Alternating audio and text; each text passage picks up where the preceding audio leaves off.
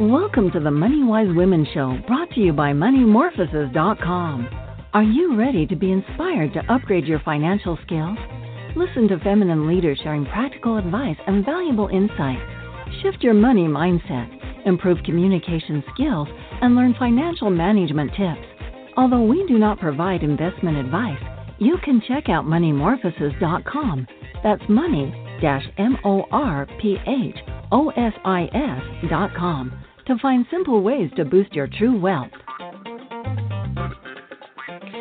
Welcome to the show. This is Crystal Arnold, your hostess of Money Wise Women and founder of Money Morphosis. So in the decade plus that I've been studying money, I've found it so fascinating how differently people behave with their money and people's different attitudes towards spending and saving and giving, their different attitudes towards investing. And people are so fascinating in this relationship to money because it's something so very intimate. Each one of us has some relationship to it because we need it in this world to interact with others, to have our needs met. We find value in the work that we do through financial compensation. And so I've studied a lot about different money archetypes and different people's perspectives on it. And our guest today, Dr. Margaret Smith, her book, Money from Fear to Love, Using the Enneagram to Create Wealth, Prosperity, and Love, had the most accurate description of my own financial behavior that I'd ever found. And so that's why I invited her on the show. I was just blown away by reading through this book and how she came to find these themes and different ways that people act and how incredibly specific it was to each person. Each Enneagram type and then our subtype. And so she'll go a little bit more into what that all means. But I was just really moved by the accuracy and insights that she has into human behavior with money. So Margaret Smith holds a PhD in business economics from Harvard University, and she is the CEO of Prosperity Sherpa. She is a certified financial planner, certified integral coach, and certified Enneagram trainer. So as an author and consultant, she works with individuals and small businesses to help them become more prosperous and financially sustainable. She also leads 3- and 5-day workshops on the 9 money styles, prosperity in the Enneagram, and the 9 design principles in the U.S., China, and Europe. So like I said, there are many money personality books out there, and Margaret's book, Money from Fear to Love, is the first one to really connect the Enneagram personality system to the money styles. And as I said, she gives such accurate and lucid descriptions of different personalities and how they behave differently with money. So fascinating. So welcome, Margaret. I would love to begin by hearing from you what you find most exciting about the work that you do. Thanks, Crystal. I really want to echo what you said about people being so fascinating, because I think that's really what I find sort of most fulfilling about working with people around their relationship to money. They are just so different in so many funny ways, but also kind of in, deeply moving in different ways. So I just really get a lot of fulfillment from helping them see themselves more clearly and kind of unlocking some things that have them stuck. Mm-hmm. Yeah, I see too that is so fulfilling as people shift their inner beliefs, behaviors about money, that then their external world starts to change. And you said something really fascinating in your book. You say that money is a mirror, and I'm so curious what you mean by that. Yeah, I don't know. I thought it was pretty cool because, well, I've also been reading some parenting books as I have four kids, but just like kind of how we're doing with our kids can be a mirror for our sort of, you know, what's going on for ourselves inside as adults.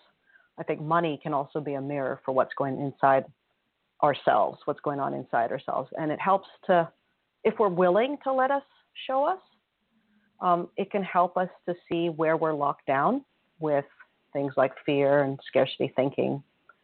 And through that, kind of give us the chance for freedom. Right, freedom.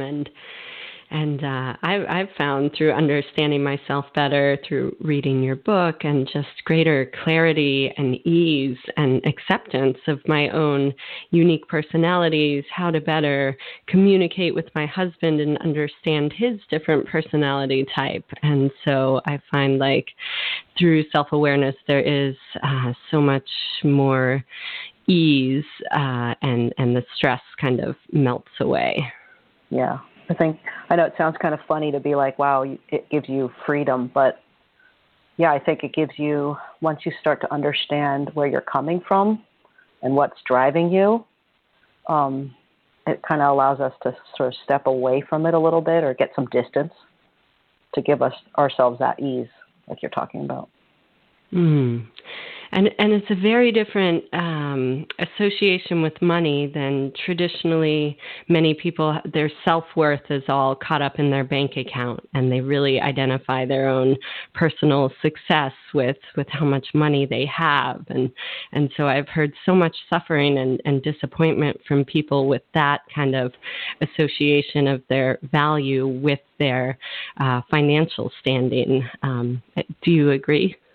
Yeah, absolutely. I think that's actually a great idea to bring up in this context, because that's actually one opportunity that money is giving us to kind of allow it to reflect back to us something kind of deeper that's going on. That if we have to sort of derive our value from something external like money, then sort of what is that showing us about maybe, you know, what's going on inside ourselves with regards to self-esteem or a sense of, you know, true value or intrinsic value, self-respect. So it's really an opportunity. I'd like to give you a couple other examples of how money really can be a mirror for us. As a financial planner, I've noticed that, you know, I used to want to jump in and sort of start with point one and move on to point two. And point one often was just sort of like, can I see your budget?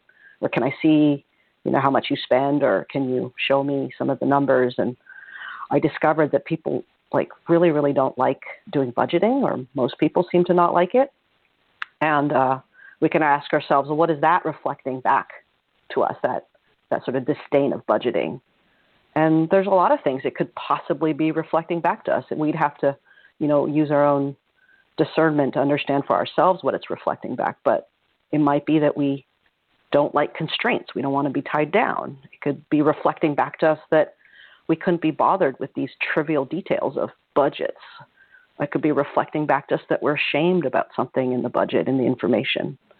It could be reflecting back to us that we actually don't really like being clear about this kind of information, or that maybe we're just too lazy to deal with those kind of things. I don't know. So it's just kind of an interesting concept that money can kind of show us a lot. Mm. Oh, so true. That's so true. Was there another example you'd like to give? Well, this is another topic that a lot of people, clients that come to me struggle with. It's just, you know, they're not earning as much as they feel they ought to be earning.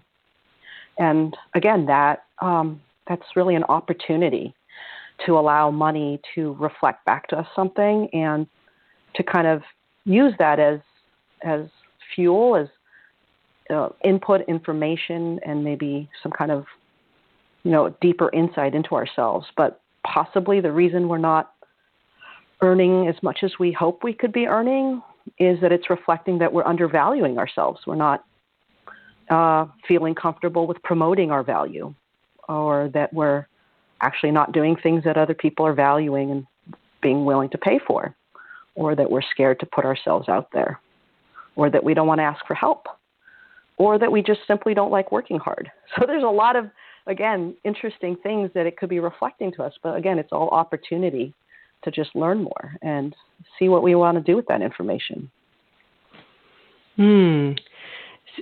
I hear it like that parallel with health and the way that the symptom of not earning enough, or, these external symptoms may have different root causes, and how important it is to really reflect deeply and not just give a blanket assessment of people. God, I love that. Yeah, I love that. I love what you're just saying about that.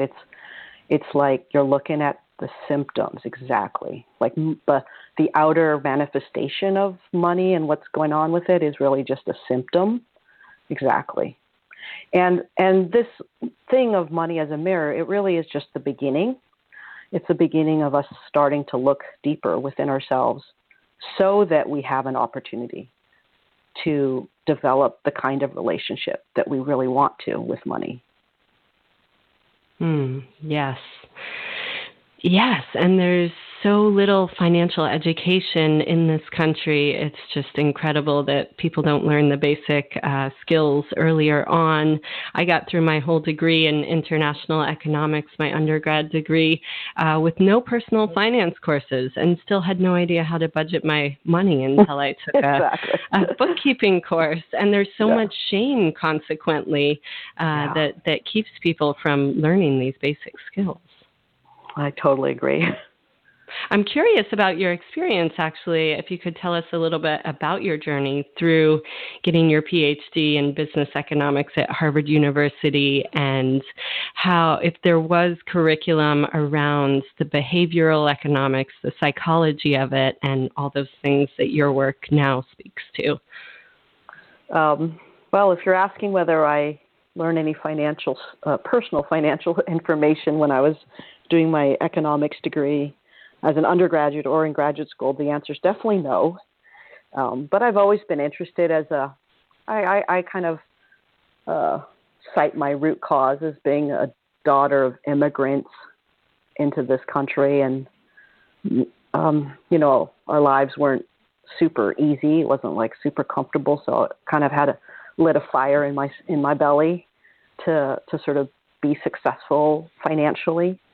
So I've always really been fascinated by what it means and takes to be financially prosperous. And in the beginning, I guess I would say I had a pretty traditional understanding of what it means to be successful, and I really did kind of buy into conventional thinking around, just lots of money, like you were talking about, right? Income, net worth, stuff like that. But as I started to kind of look into these questions myself a little more deeply, I realized that if you kind of just buy the conventional definition of success, it's going to pretty much be a good recipe for being unhappy, like you were saying in the beginning.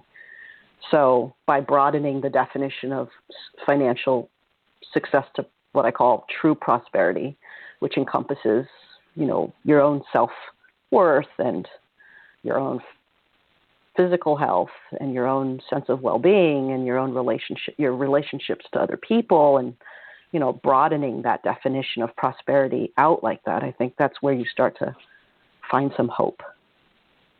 So that all got me really interested in self-awareness and personal development, and how you kind of link the two. And I guess that's what this journey has really brought me to, is a sense that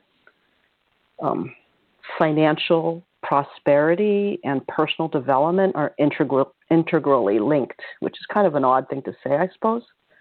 But the more we understand about ourselves and what makes ourselves tick and what brings fulfillment and satisfaction and joy, I think the more financial prosperity really opens to us.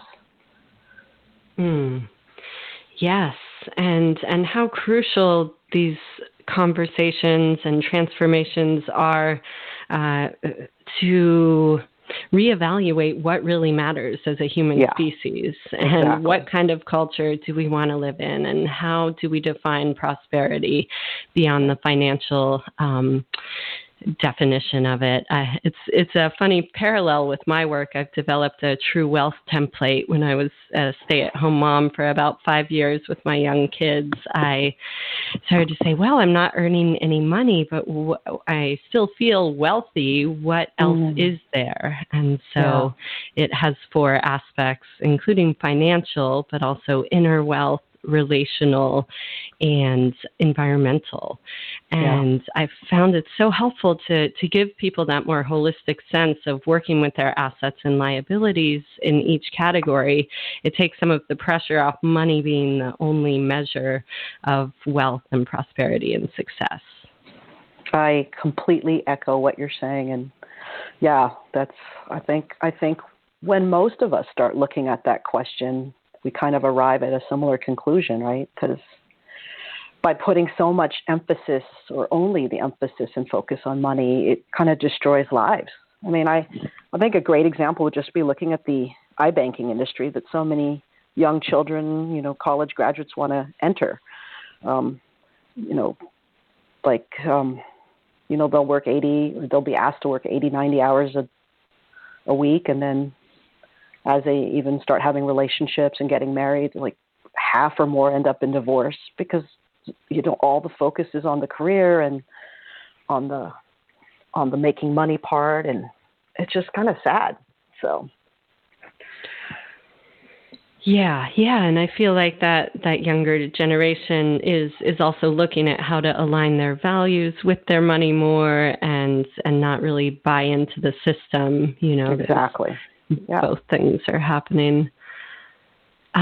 So I'm curious, why did you write this book on the Enneagram and money styles? And tell us a little bit more about that.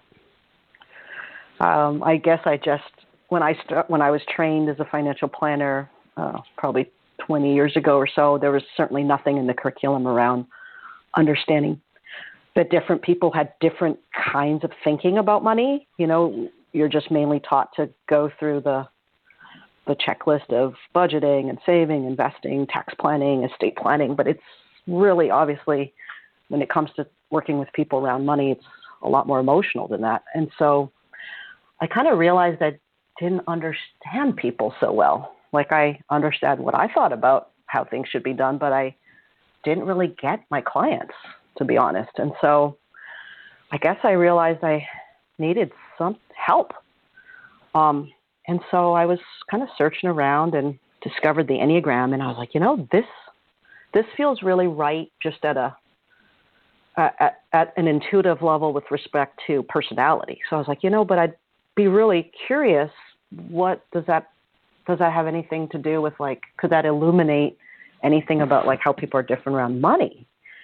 And when I mentioned the idea to other Enneagram fans, they were like, yeah, you really should do that. You really should look into that. And I was like, I think I might. So I started interviewing people, and formally, more in a structured manner. And I did about 20 types, 20 people per type, and started to just kind of look through the research and see what came out. And that's what I wrote about in my book. So yeah, it's pretty interesting.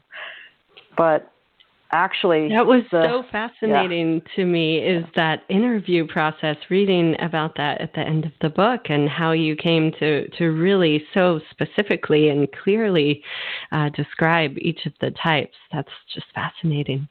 Yeah, it was kind of crazy to me as well. But I know this is going to sound even crazier maybe, but that wasn't even really the biggest insight I think I developed as I was doing that research. So, of course, it's super, super cool to be able to say, okay, well, type ones, generally speaking, are very similar in this respect, and type fives are like this. And of course, that's super cool because it does feel very, very accurate. But what I think the bigger takeaway for me was this idea of the 9 domains, which is that the Enneagram can be used as a map for understanding what a healthy relationship to money actually should look like. And that was like crazy. So I call that prosperity architecture, but it's like a map of like how each of the 9 types like is giving us a little clue into what we have to really pay attention to. And of course, since we're not that type, we kind of end up not really liking it or almost hating it or really resisting it. Like type ones kind of are, you could say, the queens and kings of budgeting in a way. I mean, not that all type ones love budgeting, but it's something they kind of can represent around that sense of order and clarity and just kind of knowing what's here, what's not here, and having that kind of discipline around budgeting. The other types, not so much. So I just thought that was like the craziest and coolest thing that emerged from this research. Wow. Yeah. That's a really new contribution to the field and of people who are studying the Enneagram. That was really unique, is to bring the domains forth. Could you tell us what those 9 domains of money are? Yeah, I'd love to. It's starting, you know, I've done this. I did this research a while ago. So as time has passed, I've gotten a more, I guess, robust sense of these domains. But initially, the way I labeled them was that domain 1, they kind of stand for things that we know about. Like domain 1 is budgeting, domain 2 is spending. Now, type 2s are giving types, and it's related to spending in the sense of not needing to know what your needs are, right? So there's a correlation between the styles and the domains and what the domains mean and stand for. Domain 3 is earning, and it kind of matches with the type 3s. They're all about earning and achieving or striving for expressing their value. Domain 4 is around like money, like the meaning of money. And domain 5 is around understanding aspects of money. So do you want me to keep going? But sure. I think there are different areas. You know, domain 6 is around risk management, like how you can be like ensure security. Domain 7 is around vision and planning, like for the future, anticipating sort of what could be better. And domain 8 is around wealth building, and domain 9 is around flow, what I call flow now, so balance, ease. Nice. Excellent. Yeah, it's so listeners who may or may not be familiar with the Enneagram, there are these 9 types, and you can take online quizzes to kind of determine what your dominant type is. And then each type also has certain strengths and blind spots and there's so much depth you could explain, so not knowing where people are at listening to this, is there anything else you'd like to say about kind of the power of using the Enneagram for personal growth? Well, I think it really is the entry point, right? It's just, it sort of opens up this whole new world of things to consider. So I would say the first thing is to learn about yourself, and particularly like what you're really good at, you know, what you really bring to the table with regards to a healthy relationship to money, what it is your particular money style is like how it's sort of a guidepost for others. And then to also become more aware of like things you're blind to, things that kind of could be hurting you. And then from there, just really trying to develop and cultivate more balance in these different 9 domains. Because, for example, like the type 3s are kind of specialists in the area of earning money, because they're really good at they're hard workers. They like working hard. They kind of like striving for goals and achieving those goals. And they often are pretty strong earners, but they have weaknesses. So, they often aren't really thinking about long term so much. They're not necessarily big picture so much. Sometimes they can just be really good at earning money and spending money, not thinking so much around investing in long-term things. I mean, this isn't for every type 3, but it's kind of a pattern that they tend to display. So again, it can really start to illuminate just what's going on so that we have a choice. Mm. Can you also tell us about the 3 subtypes, what those are, and why those are significant? I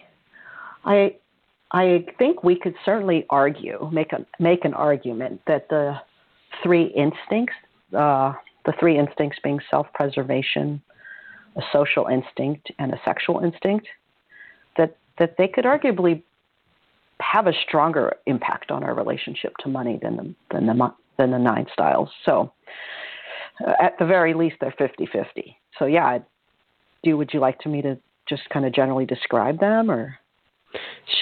Sure. I think that's really interesting. Yeah. So the self-preservation types, people who have a dominant instinct with self-preservation, they tend to be more oriented and interested in security and having kind of predictability in their life and being planful and having a more sort of linear way of thinking about how things should proceed.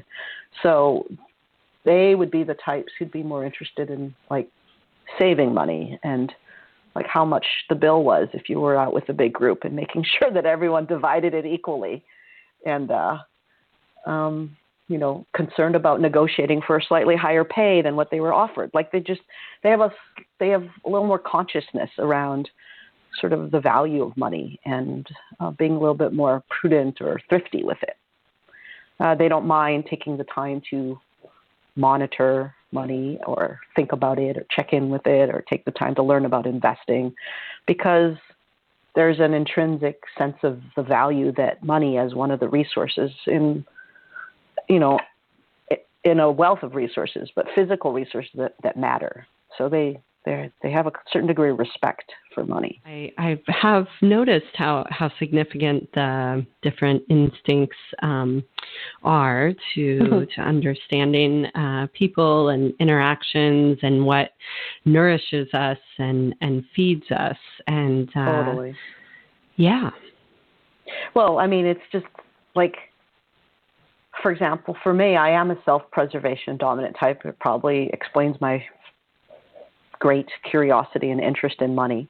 But, when you're going to eat at a restaurant with a big group of friends, I would always find it puzzling that people wouldn't be a little more concerned about, the bill and how much it was going to be split to, right? And the social instinct types, I would kind of generalize to say, they might be socially aware of sort of the concern that different types might have around money, but there's more of a feeling of hey, we're all together and we're just one group. So it's just, even if someone had a drink and appetizers and someone else didn't, it's just let's just split it, evenly. It's because it's more of this impulse to just really be in the same boat together. And it's sort of this feeling of when the, all boats rise together and fall together. So we're all together. So that's that social instinct of having more what I would call circular energy or navigational energy. There's this sort of focus of attention around, status and, how people, power and where people are coming from and getting along. There's just a very, very different energy than self-pres. Self-preservation is much more I want to make sure I'm okay and my family's okay and my kids are okay, then I'll worry about you. Whereas the social instinct sort of instinctively worries about the group, where the group's coming from and are people in the group getting along or, who's in, who's out. So it's just really interesting. And as it relates to money, people who are social dominant can be extremely successful because of their networking, right? They know a lot of people. They can call on different social resources sort of at any time, it seems like. It almost seems magical to someone with a self-pres dominant instinct. Wow, how do you know so many people? You have this gigantic Rolodex or the equivalent of a Rolodex. And but they can also have blind spots around just never really monitoring or caring about money so much. So it just depends on where people are at.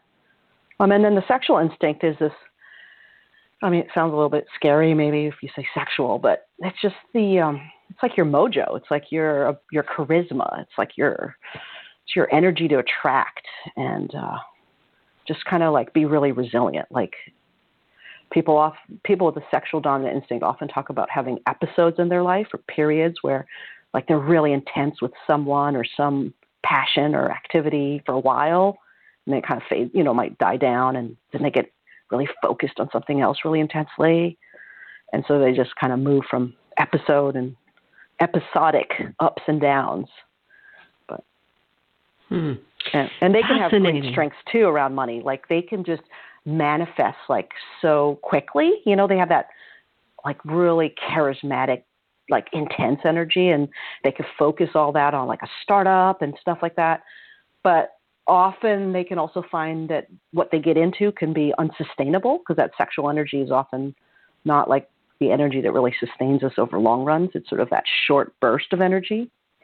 So if they have a blind spot in self-preservation, they're going to notice that they kind of burn themselves out a lot. Love it. That's so helpful to hear different examples and descriptions when people are at a party or splitting up the check. Or totally. So you're like, oh yeah, thinking through. I'm sure you can probably type people pretty accurately just from a short conversation, right? I try not to do that. I mean, right. Really, it's up to that person to want to look at that. Their situation carefully themselves, but I can help guide.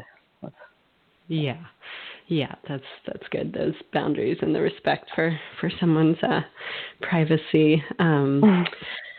Wow. Let's take a quick break here. And when we come back, I'd love to hear more about how you work with people and why you named your business Prosperity Sherpa. Just really love that name. And so we'll be back in about a minute. Does managing your money feel like a constant battle for you? As a financial therapist and money coach, I help people unpack unconscious behaviors and begin the healing of trauma around our personal money stories. Together, we create powerful systems to manage your cash flow so that your money can support you fully. I basically become your personal money ally. For a free 15-minute consult, email me at brenda@brendastlouis.com. Check out my website at brendastlouis.com. I look forward to meeting you. Are you ready to enjoy greater financial freedom? Perhaps you're like Emily, a creative entrepreneur who wants to increase her income to provide for her family. Using the free video training found at discoveryourtruewealth.com, she learned the secrets to accessing hidden resources and creating lasting wealth. Emily learned a persuasive negotiation technique to bring in more money with her top clients. She boosted her credit score and opened new financial doors while reducing expenses. And she took specific steps to strengthen her existing relationships and create a safety net for her business. With the Discover Your True Wealth training, thousands of women have improved their bank balances and secured their family's future. With this free video course, you'll transform beliefs, behaviors, and skills with money. Take charge of your financial situation with the training found at discoveryourtruewealth.com.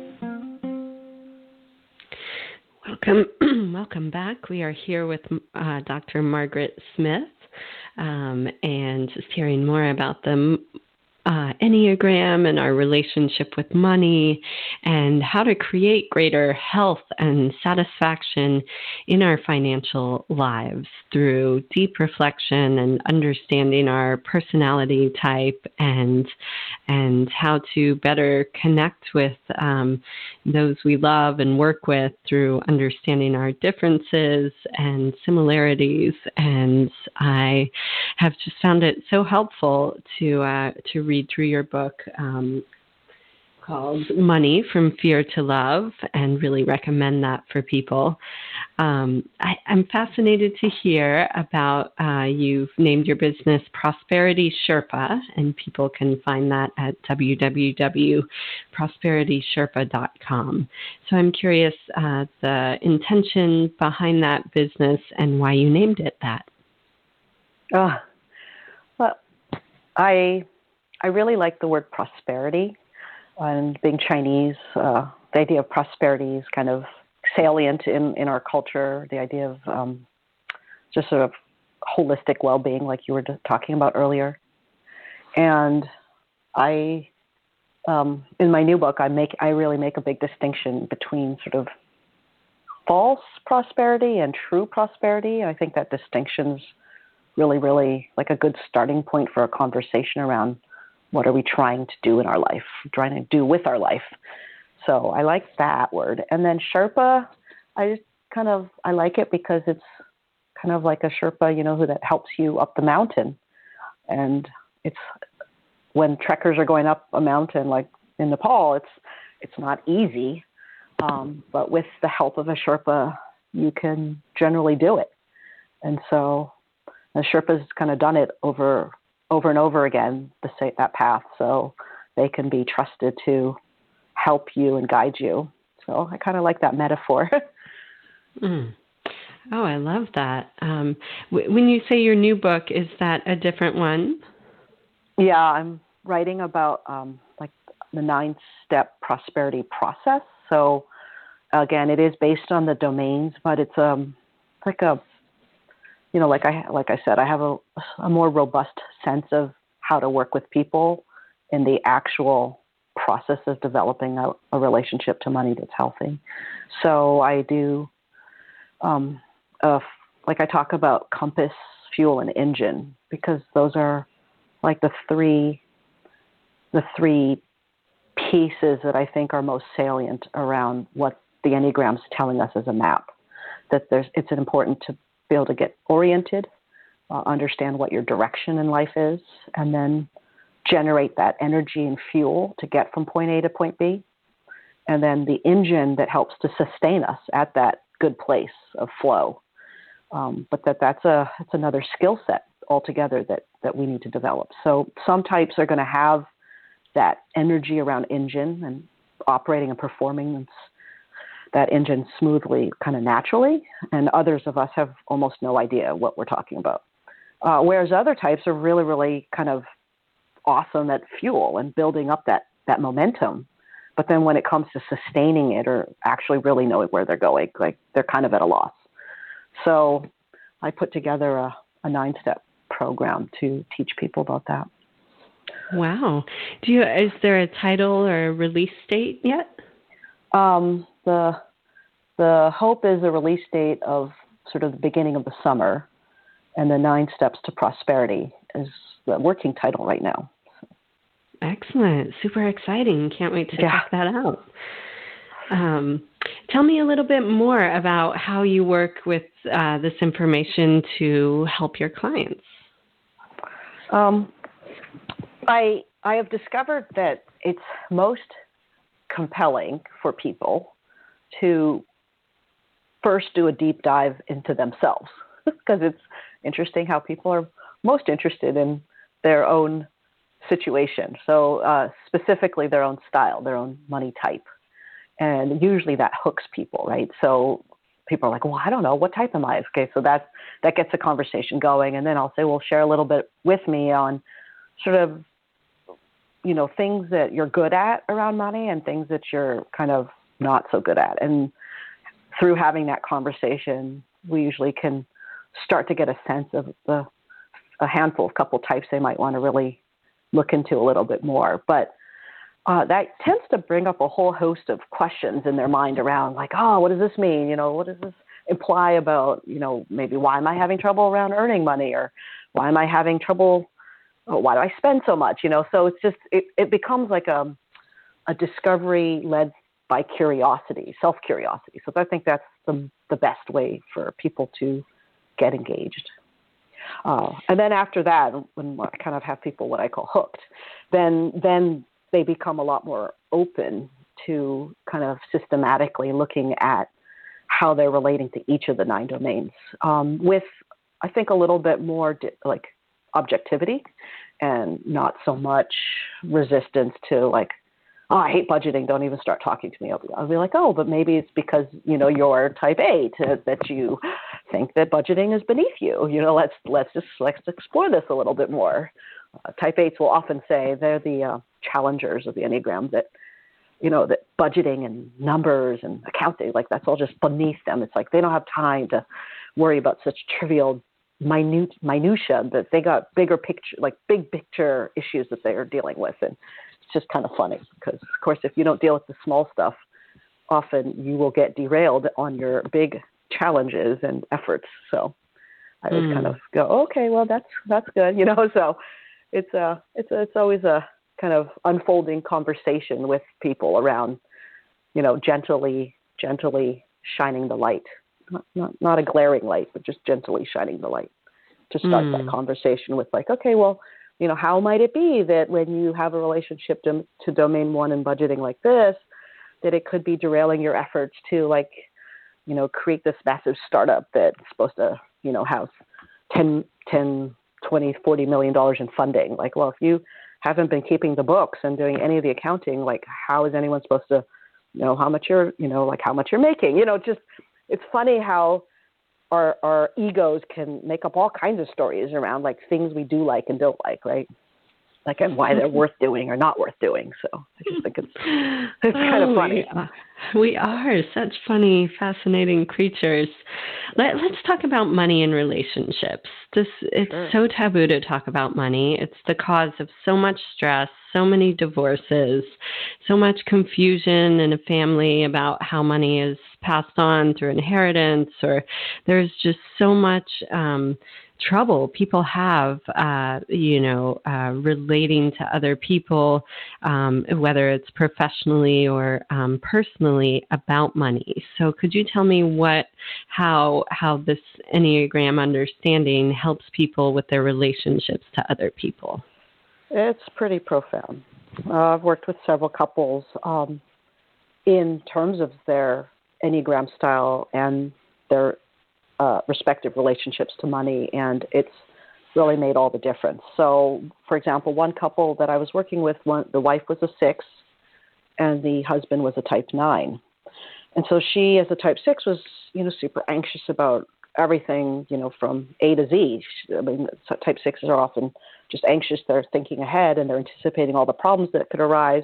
And meanwhile, she's got a husband who's a type 9 who really doesn't want to be bothered. Like, he's really, I call them the settling types, but it's like they're peacemakers and they really want to be left to be at peace. And they can often kind of get into their own zone of sort of comfort and not want to deal with certain uncomfortable things. And they don't really have a habit of proactively anticipating issues that could come up.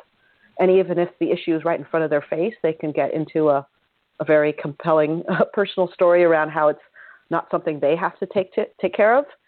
And so they can become passive or even passive aggressive. And you can imagine how that could push the buttons of an anxious type 6. But when this couple started to understand one another's styles and could start to also see the strengths that each brought, they were able to kind of come more towards the middle with one another. So that was kind of the beginning of some good work that they did. Right. You're like building that understanding and empathy, compassion towards the other person, so they can utilize their strengths and not get, you know, hijacked by those weaknesses. Absolutely. I mean, the paradox being, of course, that the type 6 wife absolutely relied on her type 9 husband to be the rock. And in terms of just kind of being able to not go crazy when the market dipped or fell, you know, 20%, or when the market went up, he was kind of still also kept his cool. Like, he's just very solid. And, but again, that solidity can sometimes translate into passive aggressiveness or stubbornness. So it's sort of like, you know, which side of the coin do you want to be looking at or emphasizing? So. What about your group workshops? What have you seen as far as the power of people coming together in groups to work on this, to hear other people's stories, to get vulnerable and share their own struggles with money? I think it's tremendous. I think it's actually the best way to work with people around money, because you can start to first just see that everyone's struggling with it. I mean, not a single person is sort of not struggling with this issue. And it helps you to be able to look, I think, more honestly at your own situation when everyone else is doing the same. So it's just this really powerful container for doing some deep work. And I love it. I prefer that way of working with people. It's just, and, you know, sometimes just only women. Sometimes I do mixed groups.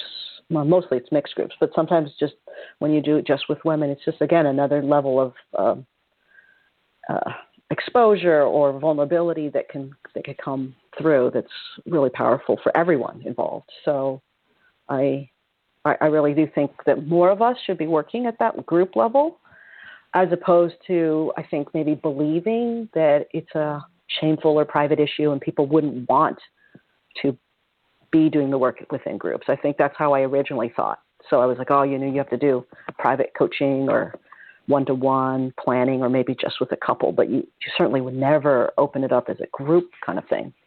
But I've been exploring that, and I think those beliefs can definitely change. You know, I've been changing my own beliefs around that. Yeah, I too, doing workshops with women in particular has been my calling. Just that the breakthroughs that people are able to have, the tears that they can finally feel seen and not alone in their struggles, as you said. In the U.S., China, and Europe, if there is anything you would like to say with that interplay of cultural influence and personality types, and what you've noticed, any differences that may be interesting.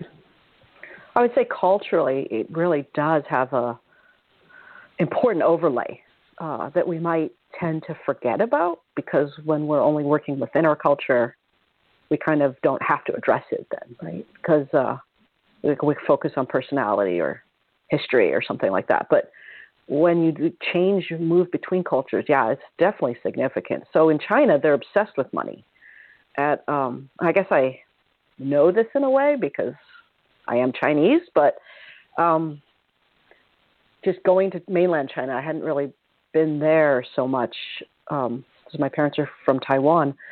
It's kind of interesting, and they're like eager, like anything that has the word money in the title of a workshop, they're like, oh, what's that?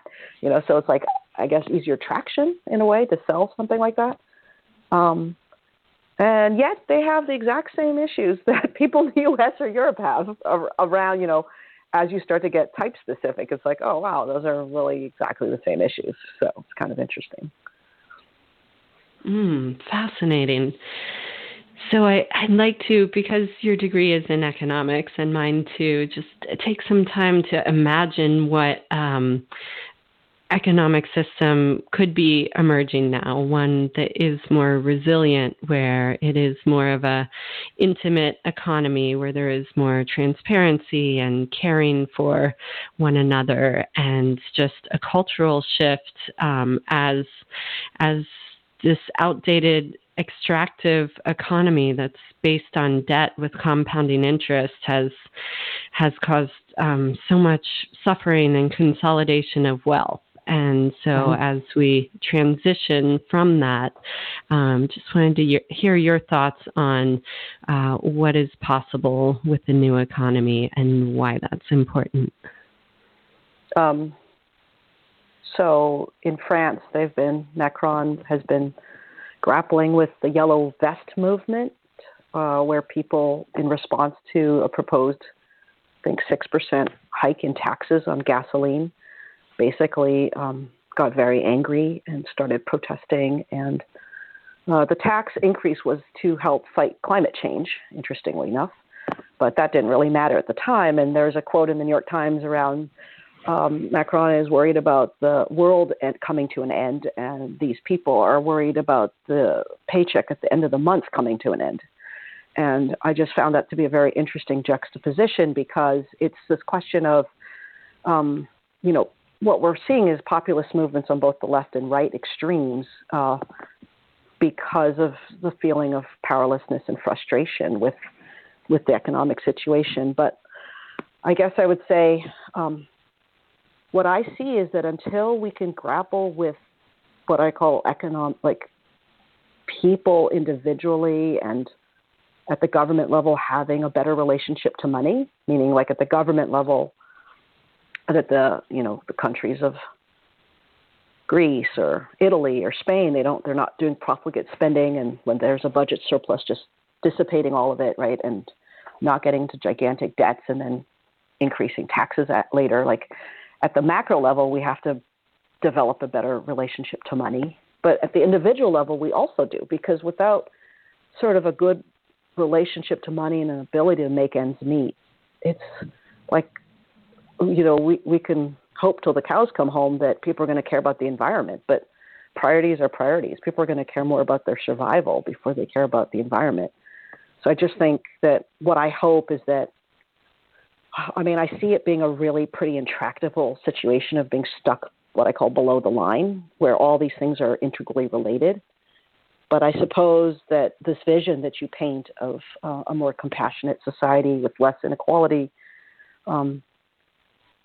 it can happen, but I do really believe that it's sort of going to require a systemic shift at both, at all levels simultaneously, meaning the government's got to somehow wake up to itself and it's the crappy behaviors it's been doing, and the Me Too movement, right? Like just being sexist and our bad relationship to money individually, like all of it has to kind of shift at the same time. Otherwise, we're just stuck in this crappy situation where everyone just sort of doesn't count, like we're all feeling powerless, and nobody really calls each other on their bullshit, or they do, but they call each other on bad behavior, but then they don't really, there's just a sense of overwhelming powerlessness. So it's kind of hard to break the cycle. Like yes. What happened at CBS, right? Like this guy, Leslie Moonves, like they've known for years of his bad behavior.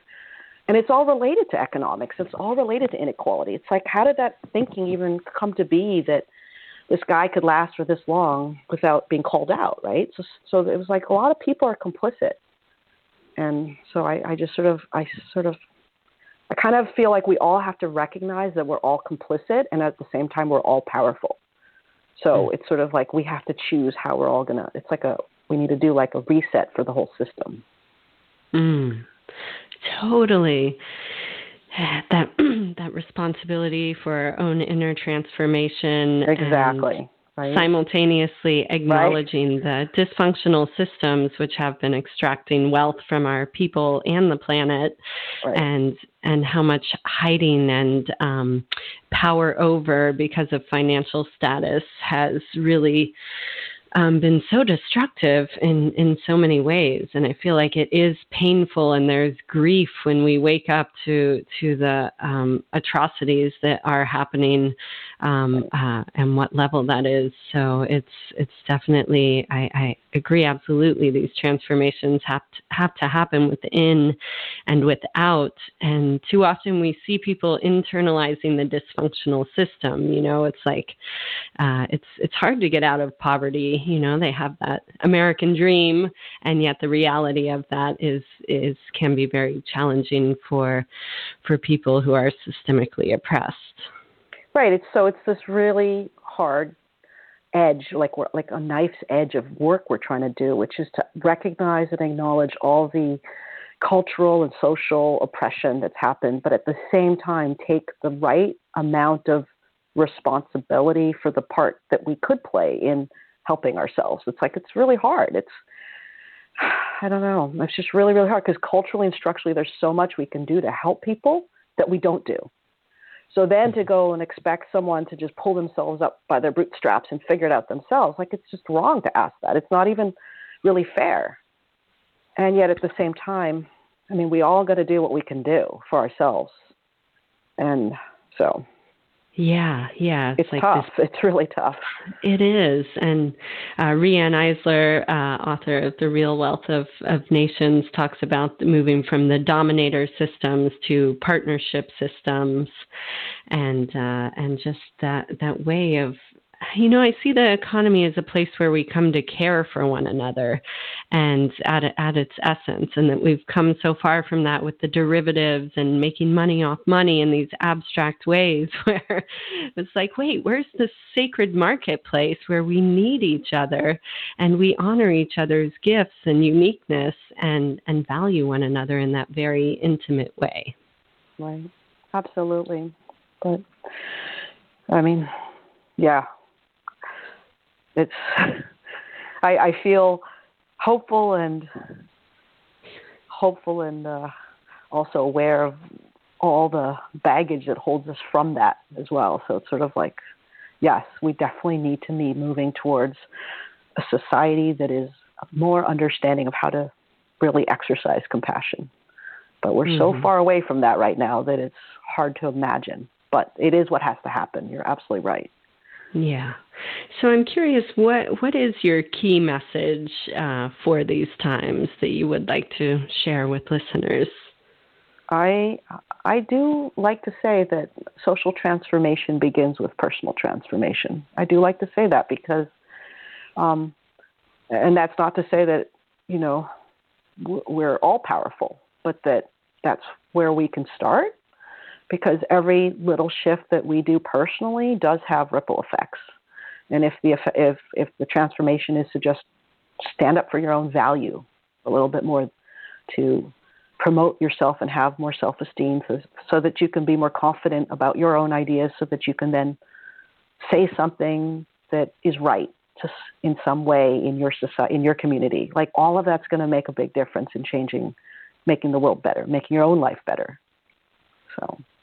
Yes, and it really puts greater significance and value to investing in your own personal work and really looking deeply at how to shift your behaviors and beliefs and really, you know, how can you do that inner work and then engage with the economy, with your community and your family and your business in a more vital, nourishing way once you've done that inner work, or as you're doing it. Yeah, absolutely. I mean, I think basically we all start from a place of sort of feeling victimized and like, oh, you know, it's not my fault, it's someone else's fault. And so that turning where you start to go, well, yeah, I know it's their fault, but what can I do right now that could be like one little step towards a solution, right? Like, that's a huge shift in perspective and mindset. And I think that is where this change is going to come from. Any other closing thoughts or things you'd like to share today? We kind of are talking about really big picture issues right now, but I really do think that there's like two or three like points of leverage that we have in our life, and like our relationship to our children as parents and our relationship to money as an individual. And I suppose our relationship to ourselves. I mean, those are the three places where we really do have a lot of power to do something about.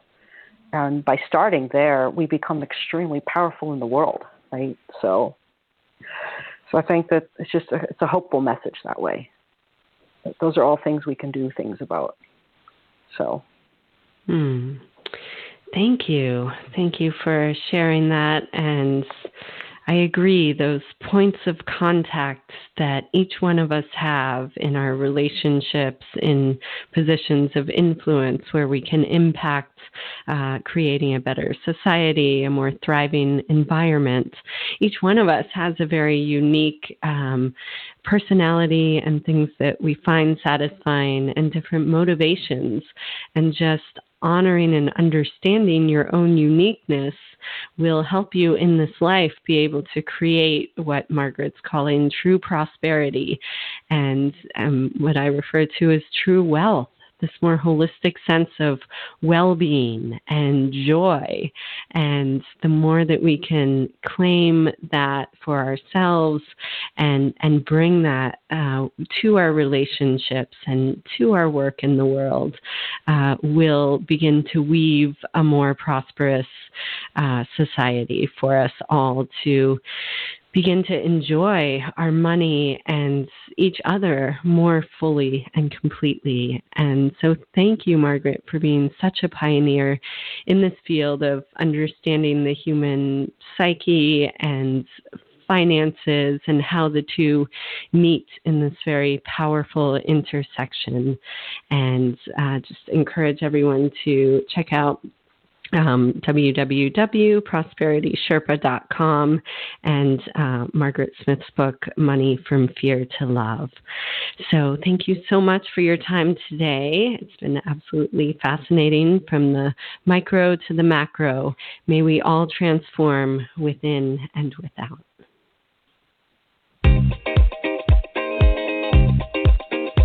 Thanks for listening. If you like what you heard, the biggest compliment you can give us is to subscribe to the show and rate and review our podcast at iTunes. Be sure to visit www.moneymorphosis.com. That's money-morphosis.com to join the growing community of empowered women who are dedicated to creating the true wealth they deserve.